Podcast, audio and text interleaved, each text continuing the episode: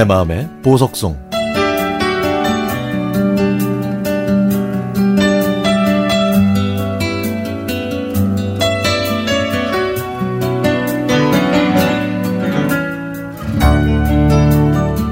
(53년) 전 겨울방학. 동장군의 기세가 맹위를 떨치던 그날 해질 무렵 저희 동네 삼거리에 제 마음을 송두리째 빼앗아 버린 하얗고 고운 얼굴의 예쁜 여학생이 모습을 드러냈습니다.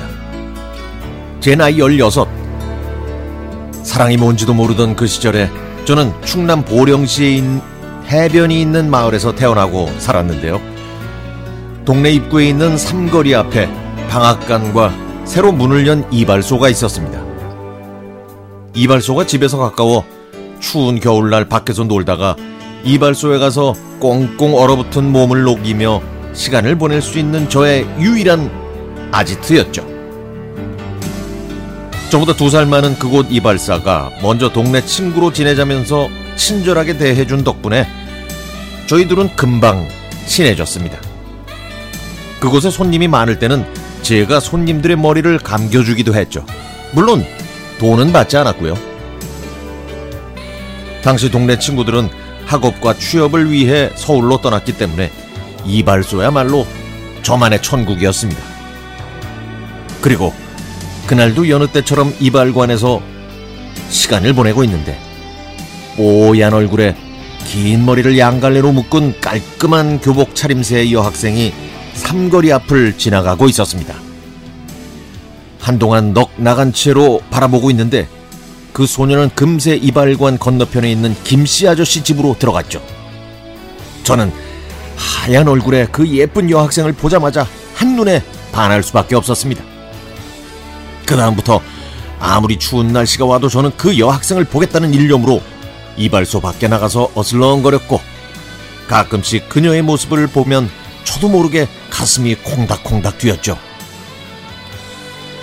그러던 어느 날 그녀가 갑자기 훌쩍 떠나버리면 어쩌나 하는 생각이 들더라고요.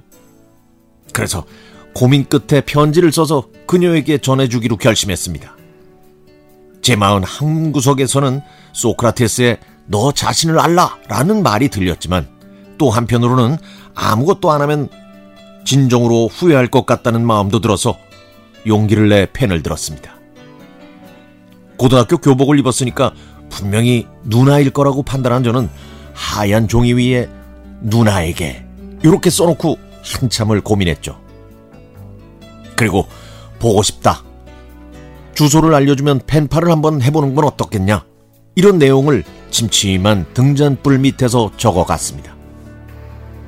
어느 날인가 어머니는 밤을 새가면서 편지를 써서 까칠해진 저를 보시고는 어디 아프냐고 물어보실 정도였죠.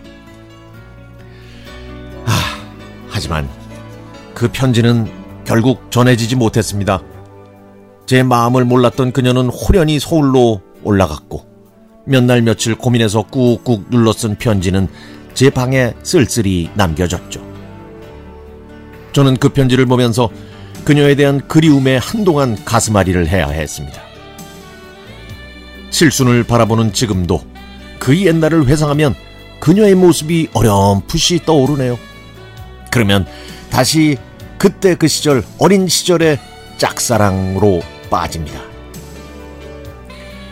그녀는 지금도 제 가슴 속에서 꽃구름처럼 아름다운 추억으로 남아있죠. 팝송을 즐겨 듣던 그 시절에 바브라 스트레전드의 노래는 제 마음을 위로해준 고마운 노래입니다.